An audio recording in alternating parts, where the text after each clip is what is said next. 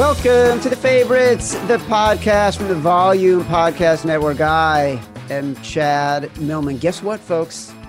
We might be in the middle of NBA playoffs. We might be in the middle of the NHL playoffs. We might be in the middle of baseball season. We might be in the middle of the French Open. We might be in the middle of golf season.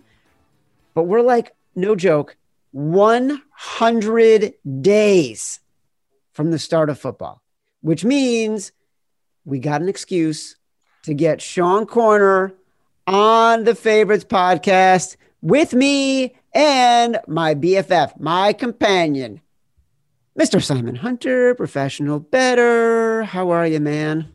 Chad, buddy. Did you enjoy our one sunny day this entire weekend? I think we had a sunny day on Monday. That was pretty much it for a whole We holiday weekend. Decent day on Monday. Uh, my mom came to visit from California. Great weekend in Connecticut to have uh, relatives visiting when uh, you couldn't leave your house. Uh, Saturday or Sunday, it was raining so badly and it was so uncomfortable here in Connecticut. Um, that always makes for a lot of fun when a relative who uh, you may or may not have tension with has come to visit, not seeing them for almost two years because of the pandemic. So that was great. yeah, Uh, our uh, our big, you know, everyone has their family get together. And it's always the weird, awkward conversations. Like you have the weird aunt that just hates LeBron James, or just the uh, the conversations you don't want to have. Uh, we talked a lot about aliens, big topic, and I was wondering, Chad, have you seen a UFO or an alien walking on Earth? Well, you could argue that a lot of the people I know, the only explanation for their behavior is that they are aliens. Number one, Well, technically, you are an alien. including, by the way, most of the people that we work with, including maybe, including maybe a couple of people on this call, including Sean Koerner and Matt Mitchell, because that that might be otherwise. Matt Mitchell living in his basement and his sensibilities, and Sean Koerner running simulations uh, for fun are the only reasons to ex- the alien life is the only reasons that they could do these things. Um, but let me tell you a story. Please. I did one one year. You know, my my family and I used to do these uh, RV trips every year with my best friend and his family. From the time our kids were about nine, uh, no, probably ten until sixteen, and they were amazing. It'd be both families. We'd go to one state, rent an RV. We did Death Valley. We did Utah. We did. Um, the South. We did Oregon. One and, and they're amazing. They are comedy of errors. I highly recommend it, if, especially if you've got like younger kids. They're just so much fun to do. So um, we did New Mexico one year, and New Mexico was the only state we we were driving in where you could not get anything on the radio, no matter what channel you went on. Like it was just desolate and barren, and really felt like a a very poor state that needed more resources than it had. But we did go to Roswell and we did go to the Roswell Museum. And I am thoroughly 100% convinced that Roswell is true, that Area 51, aliens landing. You can either believe it or not believe it. I just choose to believe it because I think it's interesting and fun. And I lose, I gain nothing by not believing it, and I lose nothing by believing in it. You know what I mean? So there's no reason not to. Like, why not believe there's another life form? How arrogant are we to believe that we're the only planet that can have intelligent life? It's idiotic.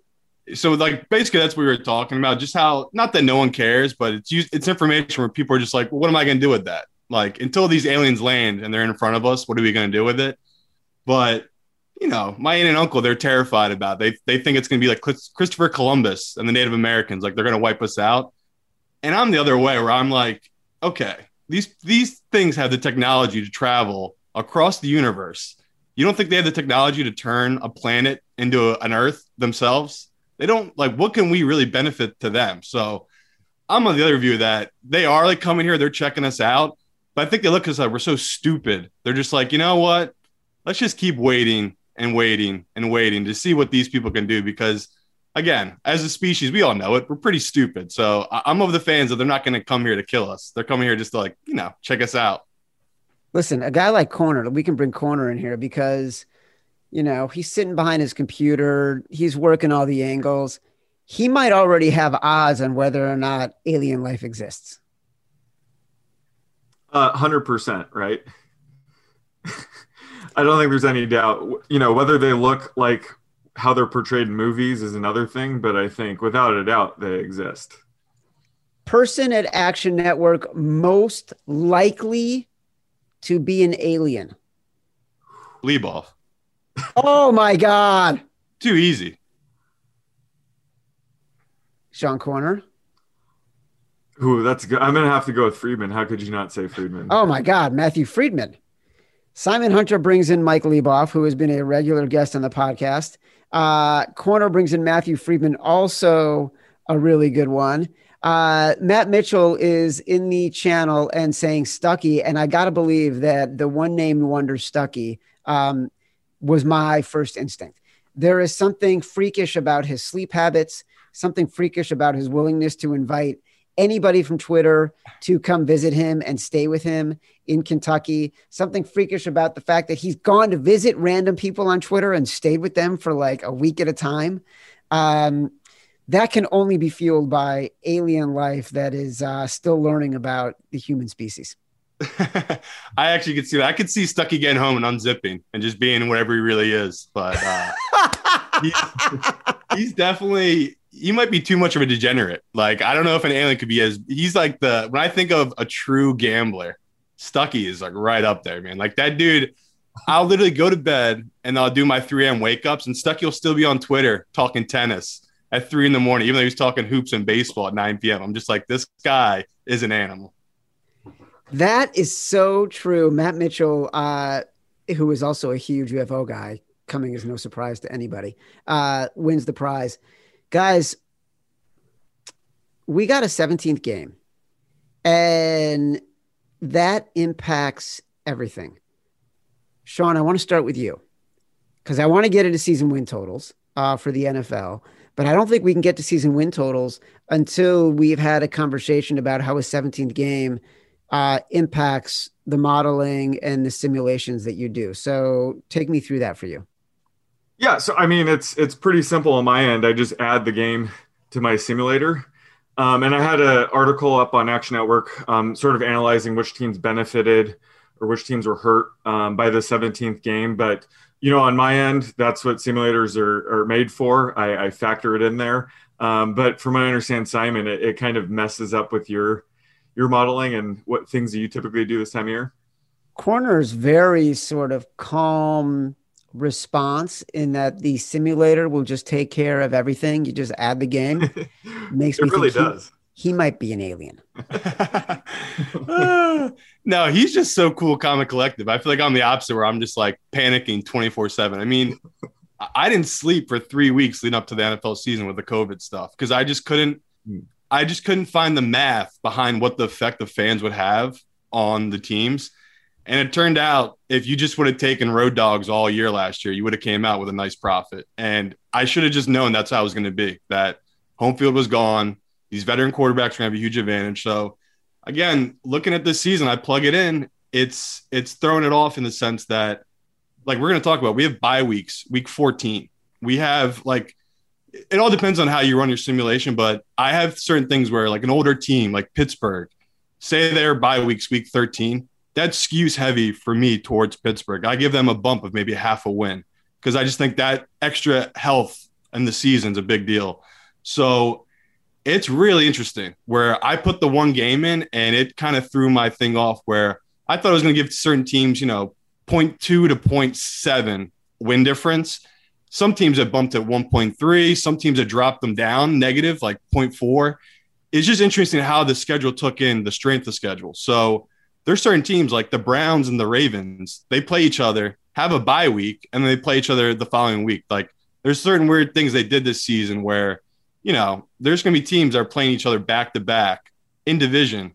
That's that that skews a lot of the season because that's a big deal. That you know, some of these teams are playing five divisional games to end the season. It, it's just very unique the way they did the schedule this year with the 17 games. The uh, the adding of the 17th game, Simon, when you're thinking about it and you say, okay, I see the Steelers getting a week 14 bye, that might make them be bumped up half a game in their win total. What does that process look like for you? Sort of in in reality, are you in front of a spreadsheet? Are you in a computer? Are you modeling it for each individual game? Like how how deep in the weeds do you go for each team to make a determination like that? And I just don't want people to get mad at me. Pittsburgh's bye week's week seven. I'm just using them as a reference of an older. I got team. it. Okay, that's I know. good I just know. people might get upset. Um, Yeah, That's good. yeah, it, it's it is tough to say because like I steal a lot of my info. Like I'll I'll use guys who I trust on their data, and I'll take that and plug it against my own, and just see how I'm matching up and see if just if my numbers are way off compared to other people's. Because again, I say it all the time, I don't have all the answers. Like I like to use other people because I I learn from other people. So if they're seeing things different, I see it the kind of the same way. Where a lot of people are kind of lazy with strength of schedule. They'll just be like, okay, here's everyone's record of last year. Plug into the database. Here's the easiest schedule. So like people are going to be like the Eagles and Cowboys have the easiest schedule this year. Yeah, I wonder why. They're from the NFC East, the worst division of football last year. So it's one of those where I take it with a grain of salt when I'm projecting things out. And again, we talk all the time injuries, injuries, injuries, injuries. Everyone has a plan. And then three weeks in, we already know two two really good quarterbacks are probably going to be hurt. Really important defensive players are going to be hurt in certain teams. So when I'm projecting these things, I'm just looking for value. I'm looking to give myself enough room where the value is going to be worth it to bet it now. Because, like we just said, we're 100 days away from football and we're betting money right now. So you're looking for value, the whole point of right now. Koerner, when you do your simulations, are you at all curious? Do you run them for a 16 game season as well as a 17 game season? Um, no, no, that would be um, unnecessary work on my end. Um, I'm just setting up the whole 17 game schedule and the playoffs and letting it run. Um, and the bye weeks, it's interesting because, you know, it, it could depend on injuries. You know, uh, the Chiefs have a bye week, week 12. So if Mahomes is dealing with a three three week injury in week six versus week 11, they're going to benefit by having the bye week in week 12. So there's certain things that you can't really predict. Um, so again, you know, the simulator, it, you know, I run everything 10,000 times and it kind of sorts itself out. Um, there's a lot of things that we can't predict, but as Simon mentioned, at this point in the off season, it's all about finding value. So, you know, setting up the simulator, I can catch interesting things. We could talk about in a bit, but like the Aaron Rodgers potential trade, um, finding value with that, with other teams. Um, there's a lot of cool different angles um, I'm playing with this time of year. Rank for me how the simulator uh, plays a role in your life when it comes to conversations in your house. For example, for example, you and your wife are getting ready to go to dinner. Are you like, hold on, I can't go yet. I got to run the simulator. Do you call it the simulator? Do you call it something else? I just want to get a sense of like, to, to me, the simulator is an engine that is so important and so dominant in your life. I need to know how it plays into your relationship.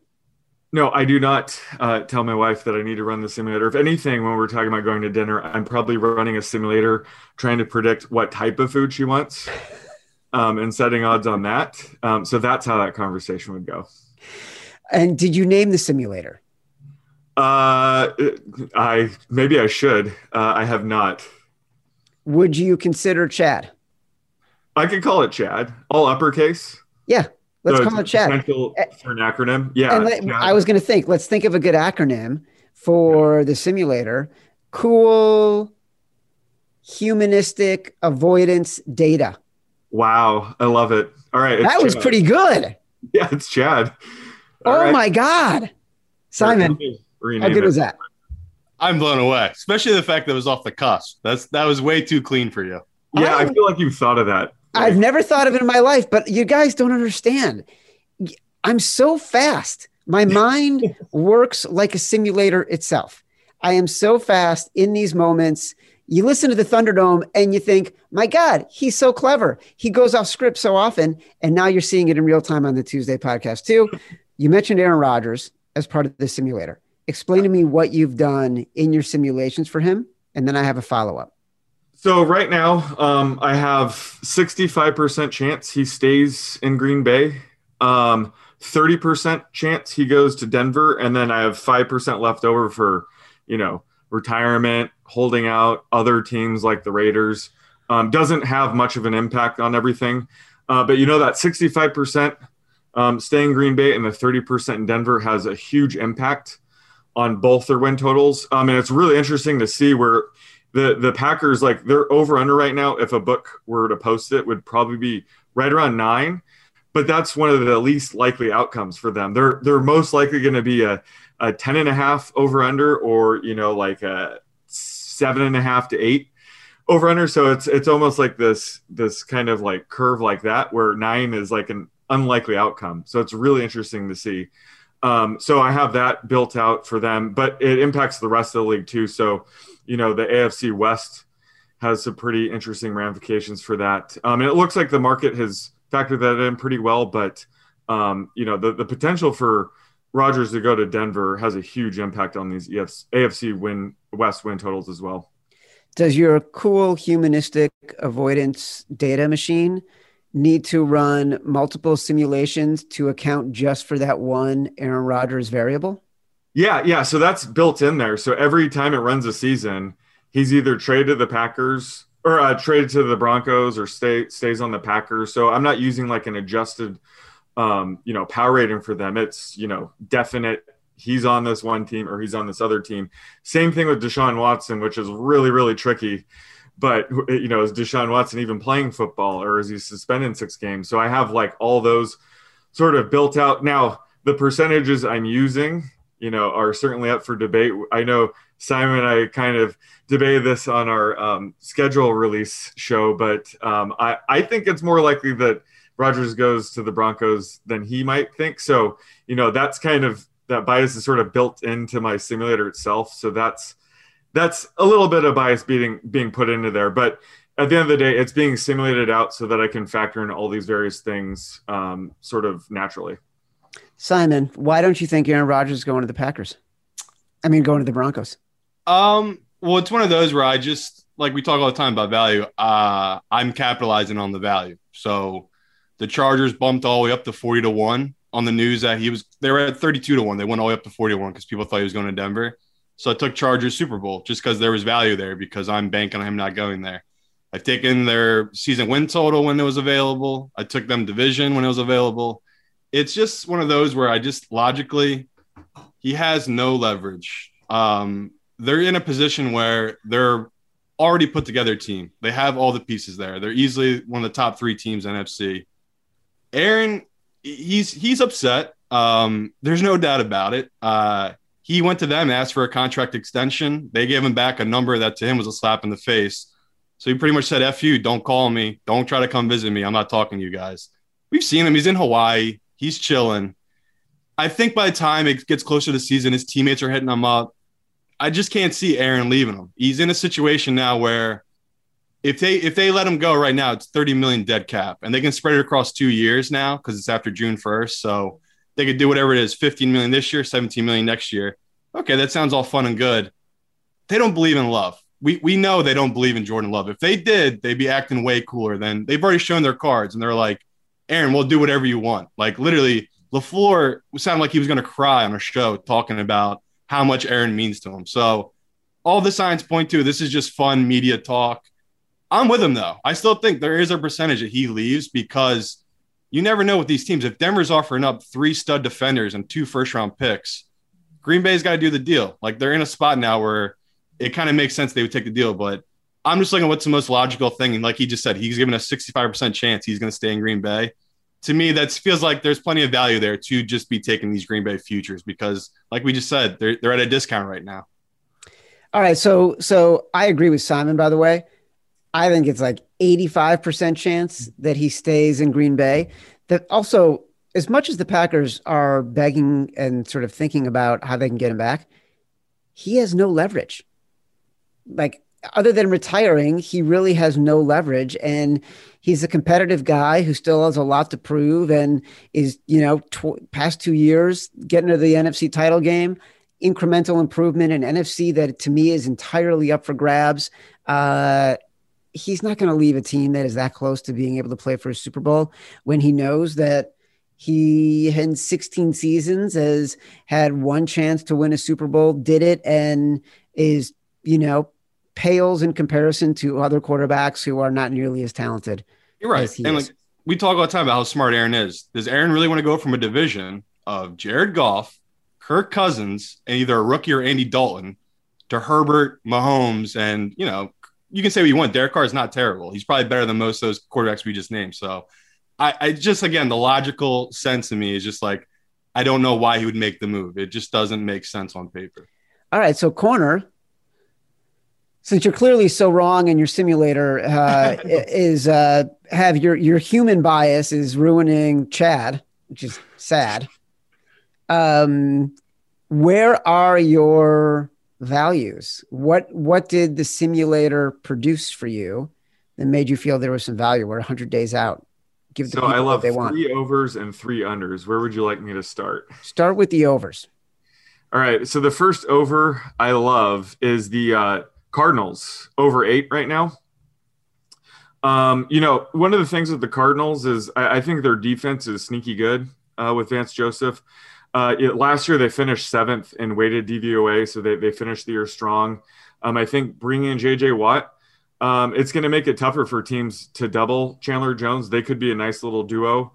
Um, and then Isaiah Simmons, you know, he showed some promise at the end of his rookie season. So, you know, with him and rookie Zaven Collins, they have a potential to be a great linebacking duo. Um, they lost Patrick Peterson, but they brought in Malcolm Butler, and Budda Baker is one of the best safeties in the game. So I think this defense is pretty strong.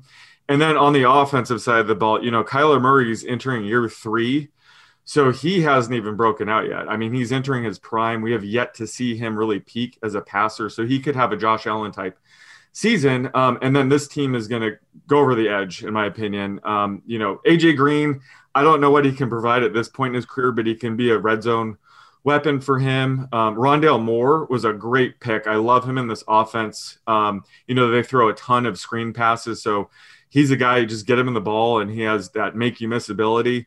So uh, this is going to be a very tough offense to defend. Um, and then when we think about you know the NFC West, it's a really tough division, but their schedule is only the 15th toughest. Um, they have games against the Jaguars, Texans, Panthers, Bears, and Lions. Um, so their schedule isn't that tough considering their division. So right now I have the the over um, or nine or more wins at 50% and seven or less at 31% um, with a 19% chance of a push. So I love the value on the over here if you can get it at eight. All right. Cards over eight. Completely agree with you about the defense. Love the potential of Isaiah Simmons. Simon, do you have a strong opinion on that one?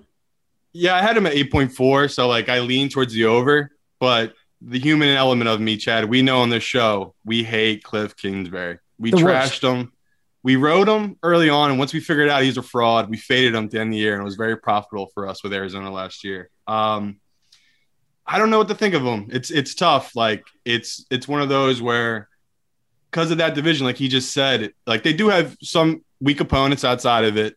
Um, such a tough division, and I don't know if they addressed that offensive line enough. And we saw Kyler breaking down, taking those big hits, and it's still one of those where, you know, love the JJ Watt move could care less about the AJ Green one. I, I, just think it's one of these teams where that's a good price. So if you if you do like the over, you believe in Kyler, that's that's a fair price because I do have it over like lean towards the over.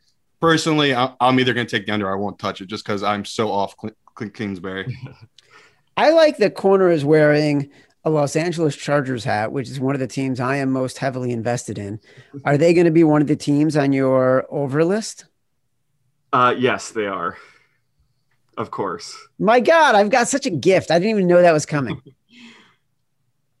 uh, why don't we talk about them now? Tell me about them. Uh, so I do like the over nine. Um, and you know, a lot of great things to say about their offense. Um, you know, they upgraded their offensive line by bringing in Matt Feiler and Corey Linsley. I love those moves. And then they were able to have Rashawn Slater fall to them at pick 13. So couldn't have asked for a better outcome there. Um, you know, they lost Hunter Henry, but, you know, I like the Jared Cook signing. That's more of a short term solution. I've heard rumors that they might bring in Zach Ertz. So I'm not too worried about the loss of Hunter Henry there. Um, and, you know, the coaching change um, going to Brandon Staley, I love that because I can't tell you how many times I've bet on the Chargers of the past few years and witnessed Anthony Lynn make some very poor decisions later in the game that cost them. So that's going to be a good change um, in that regard. Um, hopefully, we can see Derwin James stay healthy this year. I think that's going to be huge for the defense if he can stay healthy. Um, so you know, I, I love that, and even factoring in the Roger Aaron Rodgers situation, where I'm giving him a 30% chance going to the Broncos, I'm still showing value on this. So if I'm like you guys, and I think that he's going to stay in Green Bay. I would love this even more. Um, so I love the over nine. I have um, 10 or more wins at 48% chance, eight or fewer at 33% chance. So I, I love the value at nine here. I don't know why the Los Angeles Chargers aren't getting more futures love. They're at about 30 to 1 right now. They had been further down the roadmap there the futures rankings, but still, like, I don't know why fans are not piling on. I bet on them before the Rams. I bet on the Bills, but I like the Chargers better. Like, that to me is a team primed. Simon, they're primed. Yeah, I think it's. Oh, God. It, yeah, it's oh. tough. It's tough with the Chargers. Like, just first glance at the schedule, I love that we're going to know a lot about this team by the time they get to their bye week. They literally start the year playing uh, Washington football team, like a great defense. Then they're at home with the Cowboys. Then they're at the Chiefs.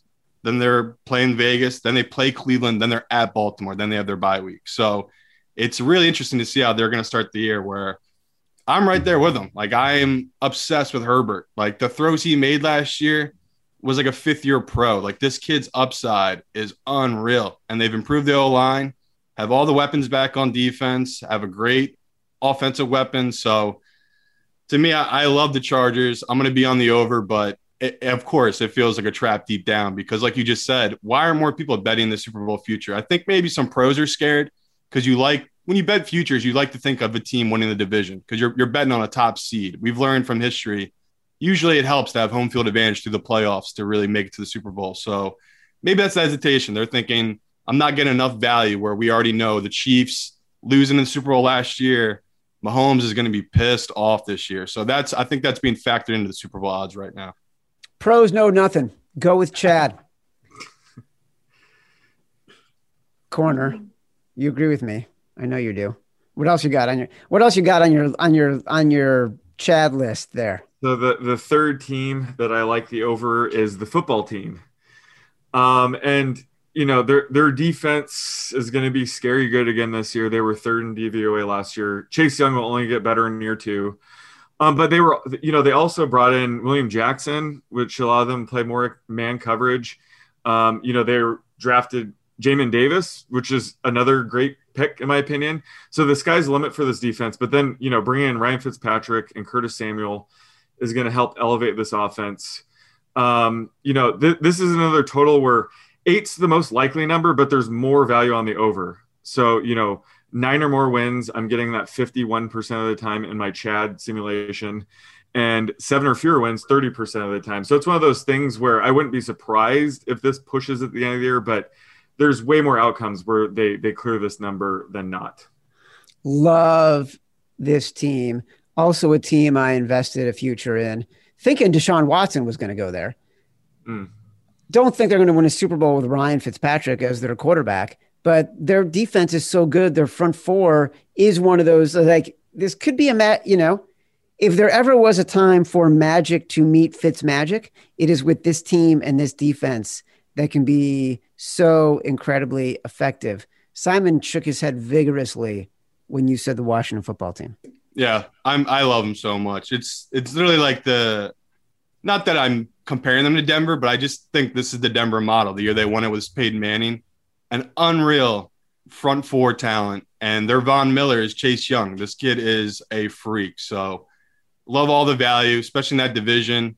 They haven't had a repeat in a long time. I think it's going on 20 years, a division winner, but I, I just love them. I just think that people are going to come in the year like me as an Eagles fan. People are hyped on the Eagles. Giants fans are all back in on their Giants. Everyone's back in on the Cowboys. You're just getting a lot of value right now in the Washington football team. They're kind of their forgotten team right now in this division.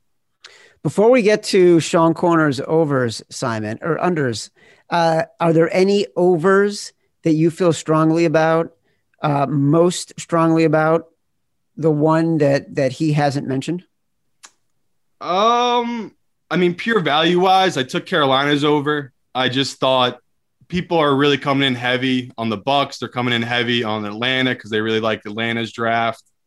And once again, they're going to be betting the Saints. It's just the way it goes. So I, I like for a low total, I like Carolina, and then for a higher total, hold on. What was Carolina at? Carolina was at. I'm looking it up right now. Seven and a half. Uh, yeah. Okay. Yep. Seven and a half. Um, and for the Colts, I, I do love them, but the more I look at their schedule, it, it is scaring me a little bit. I had them graded at 11.3 wins, and now the schedule's out and it's set. Man, the Colts have a tough schedule. They just, I mean, we can go through it real quick. It, it's just interesting to see it on paper, just because you know we knew you know the schedule is you know who the teams are going to play you just it's just different once they set it so they literally start the year with seattle at home then they got the rams at home then they're at tennessee then they're at miami then they're at baltimore. So that is a hard start to the year. That's five playoff teams they start the year against but i just love this colts team. I mean we saw what they did with rivers who retired. So for me carson wentz i'm buying low on him. i just love the upside of the colts here. It's uh 10 wins right now i believe is their total. Colts and Panthers both plus money on the over. Panthers plus 118, Colts plus 110. So a lot of value in both of those plays. Sean Koerner, please give me your unders. So my first, Not your underwear, just your oh, NFL win total unders. so my first under is actually a team I think probably had the best offseason. So this isn't, you know, when it comes to the Chargers and football team, I'm like, I love their offseason. I like the over. It's not that simple. I think the Browns had the best offseason, but I love their under. Um, so, you know, when it comes to their defense, that was their issue last year. And I think they made all the right moves by bringing Josh Johnson, Troy Hill, Jadeveon Clowney. I think this defense is going to be vastly improved.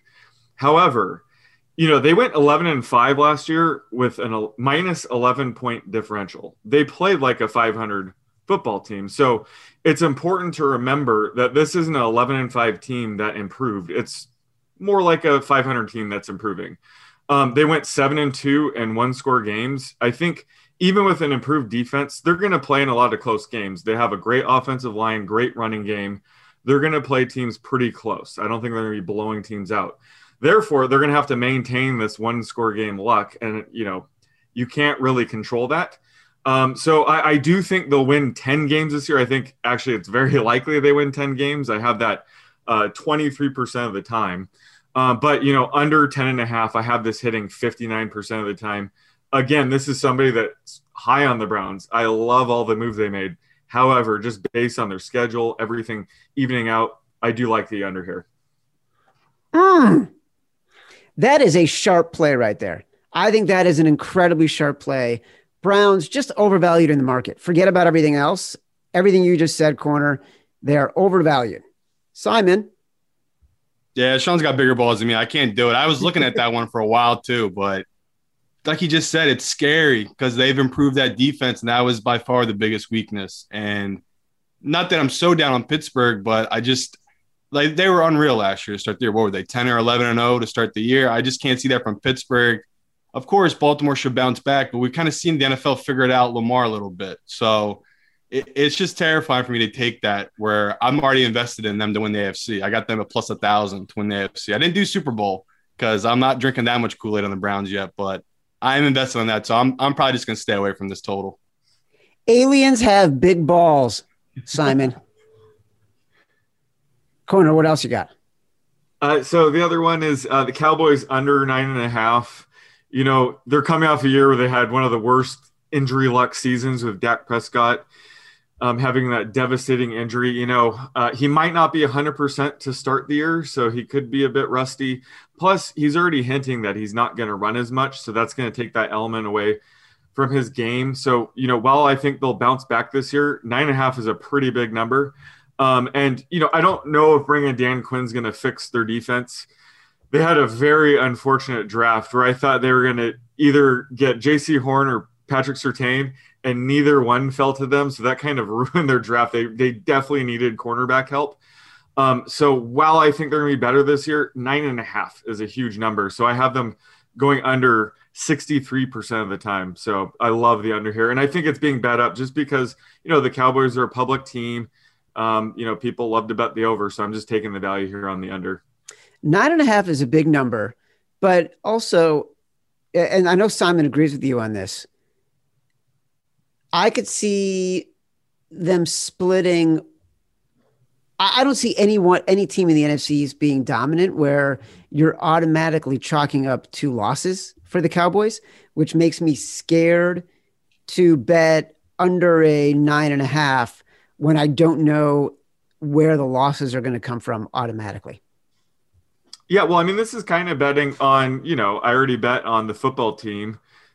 Obviously, know how good they're going to be, but I think the Giants Giants could be sneaky too. So I think just the NFC East will pose more problems than people think. But I agree with you. It's not like you can say um, one way or another who, who's going to be dominant in this division. Obviously, the Eagles will have some issues, but I could see the football team and the Giants certainly giving the Cowboys some fits within the division. Simon, you agree with him? Yeah, always always fade the Cowboys. They're always gonna be overvalued because their fan base. It's just it's an easy way to make money every year. And when there's there's certain teams where you look them on paper and you go, okay, of course the Cowboys can keep up with anyone on offense, but they can never get stops. And in a team like that, that's always going to be 50 50 in every game they go into, they're not really ever going to be in the position of being the dominant team. I just cannot bet a team like that to go over nine and a half. I mean, I guess the extra game, that's one of those where it throws a little wrench in it because I had him graded out at 8.4. But I'm still like, even after I added the game, I didn't cross him over nine. So I'm, I'm down on the Cowboys. I just think Dak coming back off that knee injury, like he just said, running for touchdowns was a huge part of Dak's game. If that's gone, that's a big deal. Now he's passing in red zone. He's handed off to Ezekiel Elliott. So I, I do think there's value on that under. I love that one of you has a muse named Chad, that being Simon Hunter. One of you has a machine named Chad, that being Sean Koerner. And you guys are both coming to generally the same conclusions using entirely different methods. Koerner, what is your last under the, the the third team that is value that has value on the under? Uh, th- this one feels so easy. It feels like a trap. Uh, but the Raiders under seven um, and you know, I do like the moves they made on defense, bringing in Yannick Ngakoue, uh, Casey Hayward, and Quinton Jefferson, um, Gus Bradley to to be defensive coordinator. But I don't know if that's enough to turn this defense around. They finished 31st, 31st, and 28th in efficiency the past three seasons, so that's going to be a problem. And then their biggest strength last year was their offensive line, and they they decided to blow that all up and got rid of three of them. Then they brought in Kenyan Drake for two years, 11 million to back up Josh Jacobs. So they made some interesting moves, and uh, you know this division, um, and I'm factoring in, you know, Aaron Rodgers going to this division at a much higher percent than you guys. Um, so that's probably adding a little bit more value on the under. But I mean, imagine this division with Patrick Mahomes, Justin Herbert, and Aaron Rodgers, and you got this at under seven. Even if Aaron Rodgers doesn't end up going to the Broncos, I still like this. That's why I'm pulling the trigger now. Um, as of now, I have um, you know the Raiders winning six or fewer games 46% of the time, and eight or more 33% of the time. So I think you know seven's a good number, but there's certainly more value taking the under here. I love bet against the Raiders in this division. I think it's I think it's perfect. Simon agrees with me. I know he does. yeah, I don't even have to waste time on them for for my unders. I um people are gonna hate it because they think I'm a dire Eagles fan, but Eagles under, man, six and a mm-hmm. half. Had it graded out of 5.7. I just think that too too many people are just falling in love with the idea of Jalen Hurts instead of watching the tape and looking at the numbers of what he did last year. Where I think he could be a good quarterback, but I just think of him as what. what again, Eagles took him high up, but it's one of those where it was like a Russell Wilson effect. He would have been a fourth or fifth round quarterback if Russell Wilson didn't exist. And I do love the weapons they've put around him, but the Eagles just have so much dysfunction in that organization right now that I still think that's way too many wins for a team that I just see fi- finishing fourth in that division. And going to another terrible team, Detroit. Uh, I know I talked a bunch. I love them week one to pull up an offset. That might be just like the Jaguars. That'll be it. Maybe they'll go one and fifteen or one and sixteen now. But everything I look at about Detroit, they just seem like a team that's in full tank mode. And I like what he's doing. He's going to build. He's building up a D line and O line, but the rest of the pieces around those pieces are just terrible. So, looking at just the strengths of schedule and everything like that, Detroit getting to five wins or four and a half wins is going to be very tough. So, I have them graded out at less than four wins. So, I like the Detroit under. I will say that saying the numbers five wins, six wins in a 17 game season sounds dramatically easier to achieve than in a 16 game season. It does. We've seen a shift in the NFL though. We saw last year where again, not we're not saying the Jags or the Jets were tanking, but let's be serious here. We saw the organization kind of supporting a tank mode for a quarterback. So we've just seen a change in the guard in the NFL where guys used to play, play for pride. You don't really see that as much anymore. I mean, yeah, there might have weeks where they play for pride, but these coaches, they can say they're not trying to tank these games, but man, last year was brutal. Some of these end of games with some of these bad teams. So I'm not falling for it again. Detroit, I have to take the under. What do you think of that one, Sean? Uh, yeah, I'm I'm in line with Detroit. I, I, think there's certainly value on the under. This is a team clearly tanking, but uh, Simon, you're not one of those people that think because they have Jared Goff at quarterback, they're kind of tank proof. It's going to be hard for them to tank. oh man, I, I really cannot wait to see him without McVay in his ear. It's truly going to be magical. Now that he has some meathead coach, what it's going to be like for uh, Goff quarterback in Detroit. He oh, doesn't have any receivers either. Dan Campbell can be an alien because Dan Campbell likes to eat kneecaps. True. Everyone knows that aliens are also cannibals. and so, and they feast on the flesh. Uh, Simon, this this is very helpful to me, Sean, and and Simon, and hopefully to our listeners. I want to transition to our next segment here. You said, you know, in deference to the Volume Podcast Network sponsors, FanDuel, you happen to go to FanDuel because you are a good soldier and you're like, hey, what are all the bets I can make on FanDuel for the NFL right now that can totally take advantage of FanDuel? So uh, let's go to our Action Network take advantage of FanDuel news desk. Simon, please tell us what you're seeing right now in the field. So again, these are crazy long shot upsides. Last year, you would have thought I was crazy if I told you to take Green Bay have the best record. Just because even like last year, Chad, you were debating even taking the over of nine for Green Bay. So that's yep. what I mean. So that's what I'm looking for is that teams that people are down on that they have the upside there. Saints, I love the Saints upside. I have no idea if these quarterbacks are going to work out. Okay. It could be an absolute disaster. But I saw Drew Brees, not a good quarterback last year, lead that team to a great record. So to me, plus 3,200 right now to have best record in NFL on FanDuel for the Saints. I think that's really good value in a team that they don't need Taysom Hill to be the greatest quarterback ever. They just need him to fit in the machine that is the Saints. So all the pieces they have there, I think there's really good value on that number. That's it. Those are the two. Uh, no, I have a ton. Um, okay. So what does Koerner think of the Saints with the best record? Yeah, I, I like that. And the Packers too, especially again, if you think Aaron Rodgers is going to stay uh, 25 to 1. Yeah, that's definitely a good bet. And I can get behind the Saints too. I think that's one of those things. There's a very low floor for that team because we don't know how it's going to work out, but there's certainly a high ceiling. If Jameis Winston figures it out, um, if you know, I, I think they'll continue using J, uh, Taysom Hill and his own packages, but like I love the upside on, on both teams, uh, especially if you think Aaron Rodgers is going to stay in Green Bay. Give me one more, Simon, because then I want you to be able to talk to your best friend Leboff. so I rarely would recommend this, and again, this is uh this is on FanDuel. You you might be able to find better odds elsewhere, but we won't say elsewhere the Chiefs to go 17 and 0. I rarely do this, but there's certain books that have them at 40 to 1. They have them right now 27 to 1 uh, to go 17 and 0. I get it. It's a stupid bet. I just love it because I just love Mahomes coming in this year really pissed off. I know their division is really tough. The AFC is really tough, but this everything lines up where I could just see the Chiefs. Even Mahomes is talking about it. They asked him what his goal is this year. He said his dream is to go 20 and 0. That's the goal now for the rest of his life. He wants to go 20 and 0. So to me, a guy like that motivated, that's the only person I'd be putting that kind of money on. So I, I like the odds right now at FanDuel for the Chiefs to go 17 and 0. As you said that, no joke, the second you said that, I got an alert on my smartphone from ESPN that said Mahomes 20 and 0 would be awesome.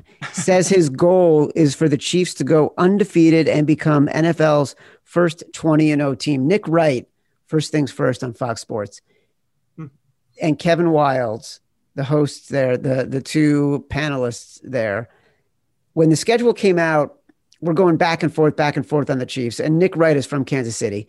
Uh, and and I love Nick Wright, one of the smartest guys in this business made an incredible case for the Chiefs to go undefeated. That you could see them getting through the first 10 games, and maybe their biggest competition might be Dallas late in the season. No, it's it's honestly they're the only team off top of my head I can think of that they they only can lose if they choose to lose. Like there's no point. Mahomes could be down 14 in the fourth quarter. When I'm holding a, a Mahomes Chiefs money line, I'm still not worried yet. It's it's the craziest feeling I have ever with that quarterback. So that's the only reason I'd even give this out because it's such a chalk bet. But again, the, the way the math works out, say Mahomes plays for 20 years, you're betting a grand each year. You only have to hit it once and you can hedge out. Like we saw with Brady in the Super Bowl against the Giants. You're going to have the value there to hedge out on this number. So I just think there's good value there in betting it. Sean, what is what is what does Chad say about uh, the the Chiefs going undefeated well, when you do the simulations? I'm going to have to run Chad after this. Um, it, will take some time to set up, but I will Chad doesn't like when Chad's not running. okay. Um, but yeah, things like this, it, it's hard. It, you have to factor in sort of um, things like that where Patrick Mahomes is saying he wants to go 20 and 0. I would, um, you know, boost the odds a little bit when someone's trying. And, you know, if they're 16 and 0 and they have the number one seed locked up, obviously they're playing their starter, so they're going to try for it. So whatever Chad says, I would boost it a little bit. So Chad's kind of irrelevant right now. I'm going to go Simon on this. I think, yeah, 27 to 1. Um, you know, that's probably worth a few bucks. Chad's never irrelevant, Sean. now Chad's hurt that you said Chad's irrelevant. So Chad has feelings now? No, well, you know what? That's a great point. Yeah, I'm worried. Wow. Um, yeah. O- only the aliens could make a next level point like that. Listen, guys, this is fantastic. Koerner, I think you should stick around for a second. Michael Leboff jumped on. We know that he was Simon Hunter's first choice for he might be an alien at the Action Network. We know that he loves the Islanders more than anything, and the Islanders are now tied with the Bruins 1 1 in the Stanley Cup playoffs. He might hate the Toronto Maple Leafs and John Tavares as much as he loves the Islanders. They were knocked out after losing 3 1 lead to the Montreal Canadiens. Michael Leboff, what are you doing on this podcast? Our producer, Matt Mitchell, said, Hey, show up at two o'clock. And I had to hear about this uh, San Diego Chargers offensive line for, for six minutes rather, rather than continuing to, to rest on my laurels from what was probably the best sports night of my life last night. Number one, we know you don't like the NFL. It's now the Los Angeles Chargers for the past couple years. Number two, Simon Hunter asked a very important question, and I know you're going to have an opinion on this. Uh, do you believe in aliens? Yeah. See how quick that yes was, Chad? I'm, I'm telling you, it strengthens my argument. Wouldn't the odds just be like like heavily skewed towards yes? And like sometimes I just think some animals are aliens, like the Greenland shark. Do you guys know about Greenland sharks? They like oh. swim in the North Atlantic and they can live for like 400 years. Nobody knew those things existed until like, you know, maybe 100 years ago or less. And so maybe they just kind of dropped down. And we're like, all right, we'll just be the, we'll just swim around here and watching history unfold in the North Atlantic for 400 years. I'm with you. I believe there are aliens. Full stop. And I'm not afraid to say it. I'm not afraid to admit it. I firmly believe it. I firmly believe it because I said to Simon, I think it's arrogant to believe that we're the only intelligent form in the universe. But you just made it a odds driven argument, which is interesting. And I love that you decided they weren't coming for harm. They're just sort of dropping in. Well, if they were coming from harm, weren't they already done it like before our technology advanced? Like if they were here, like why wouldn't you just like drop in and like 2000 BC when they were whittling stone or whatever you do to stone. So I assume they're just here to to maybe hang out, watch some hockey. I, I once went to a, a Yankee Red Sox game with my buddy Handsome. We were smoking weed on top of a garage, like in the Bronx, and that obviously led to some you know interesting conversation. And while the Yankees and Red Sox were unfolding in front of us, we were talking about what an alien would think if they had just kind of like landed in the middle of this game, be like, "What the hell is going on? Why are these there are thousands of these earthlings just watching these other earthlings in uniforms and why are they why are the coaches wearing the same uniform? Those, don't coaches usually not wear uniforms in this on this planet? But then we realized we were talking for like 30 minutes and the people around us were probably like we gotta get these kids away from us. They're fucking losers. Handsome's the liquor salesman right? Handsome is the liquor salesman yeah. Yeah. Yeah all right do you want to talk about the greatest sports night of your life? You want to break it down for people?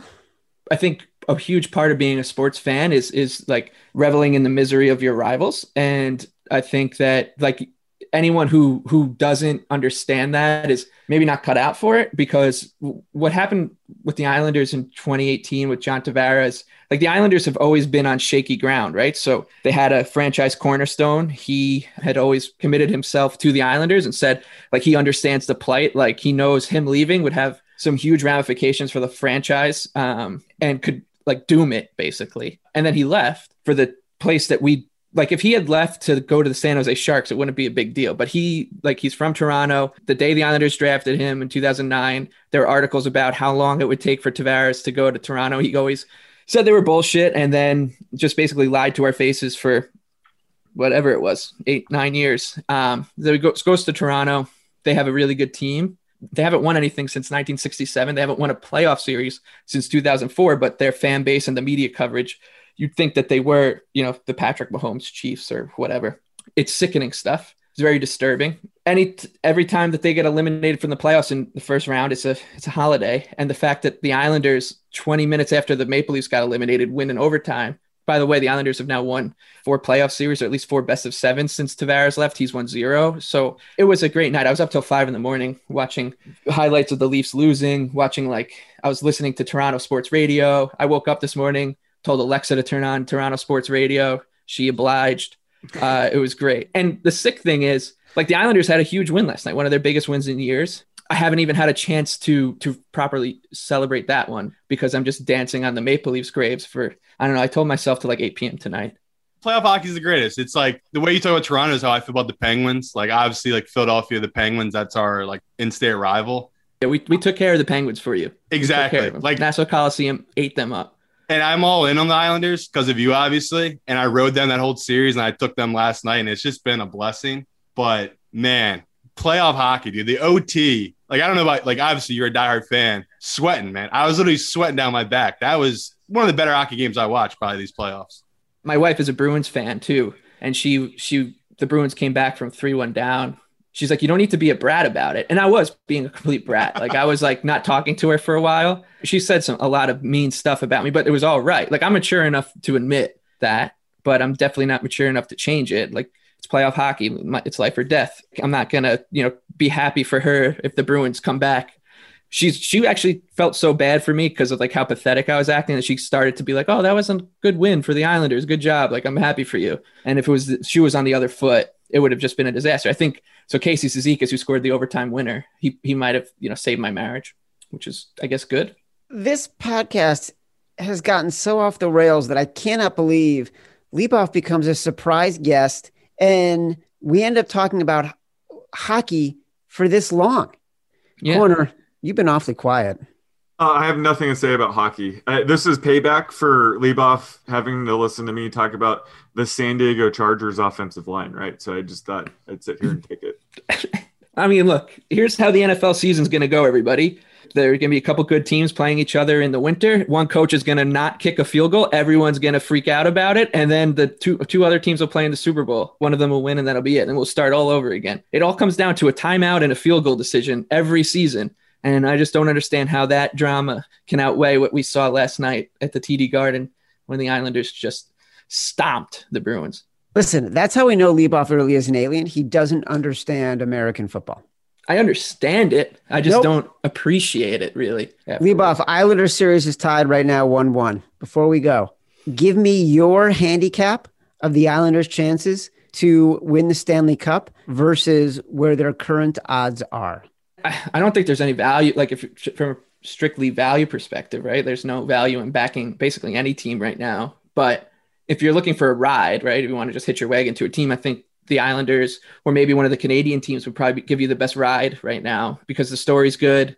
The Islanders play a very physical game. I do think that they're much like the, there are a lot of models out there that thought the Islanders were about you know 33% or less against the Bruins. I just think that underrates them. On if you want to bet them right now, like you just bet the series line. And just remember, I mean, it's it's right now it's one one. It's a best of five, and three of those games are going to be taking place at the Nassau Coliseum, which, um, as you saw at Game Six, after you d- denied my invitation, it wasn't even declined. Like it was more, it was more rude than that. You denied an invitation to the Coliseum, which was really weird because I can't imagine a better environment in sports than what was going on in Game Six. I'll, I'll let you come again if you want they got Thursday, Saturday. I'd suggest coming Saturday. Thursday will be pretty angsty. A best of five where they have home ice advantage now. Like it's it's closer to a coin flip than the odds will suggest, but it's they're still they still should be underdogs.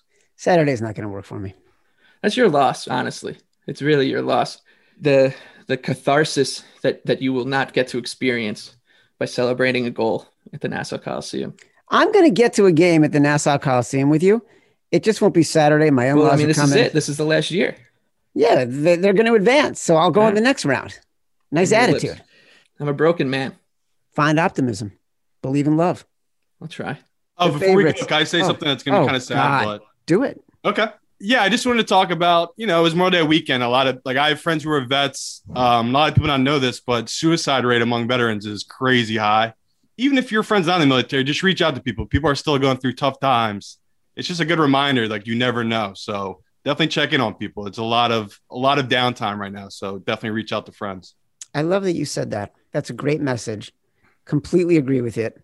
Listen, Simon, you're like the heart and the soul and the conscience of this podcast. And so when you say things like that, people should take them seriously. Yeah, you really took my alien theme. You ran with it all show. It was pretty impressive. I thought it was fascinating. It's a fascinating conversation. Uh, but more more fascinating is that Sean Koerner has renamed the most important device in his life. Not just an engine that powers what he does, but a lot of the engine that powers the Action Network. And somehow it has now been renamed Chad. Think about that. This has been the Favorites podcast from the Volume Podcast Network. We will be back on Thursday for the Thunderdome edition, a big Thunderdome edition. Until next time, download the podcast from Apple Podcasts, from Spotify, wherever you get your podcast. Love you and leave off. Let's go, Islanders.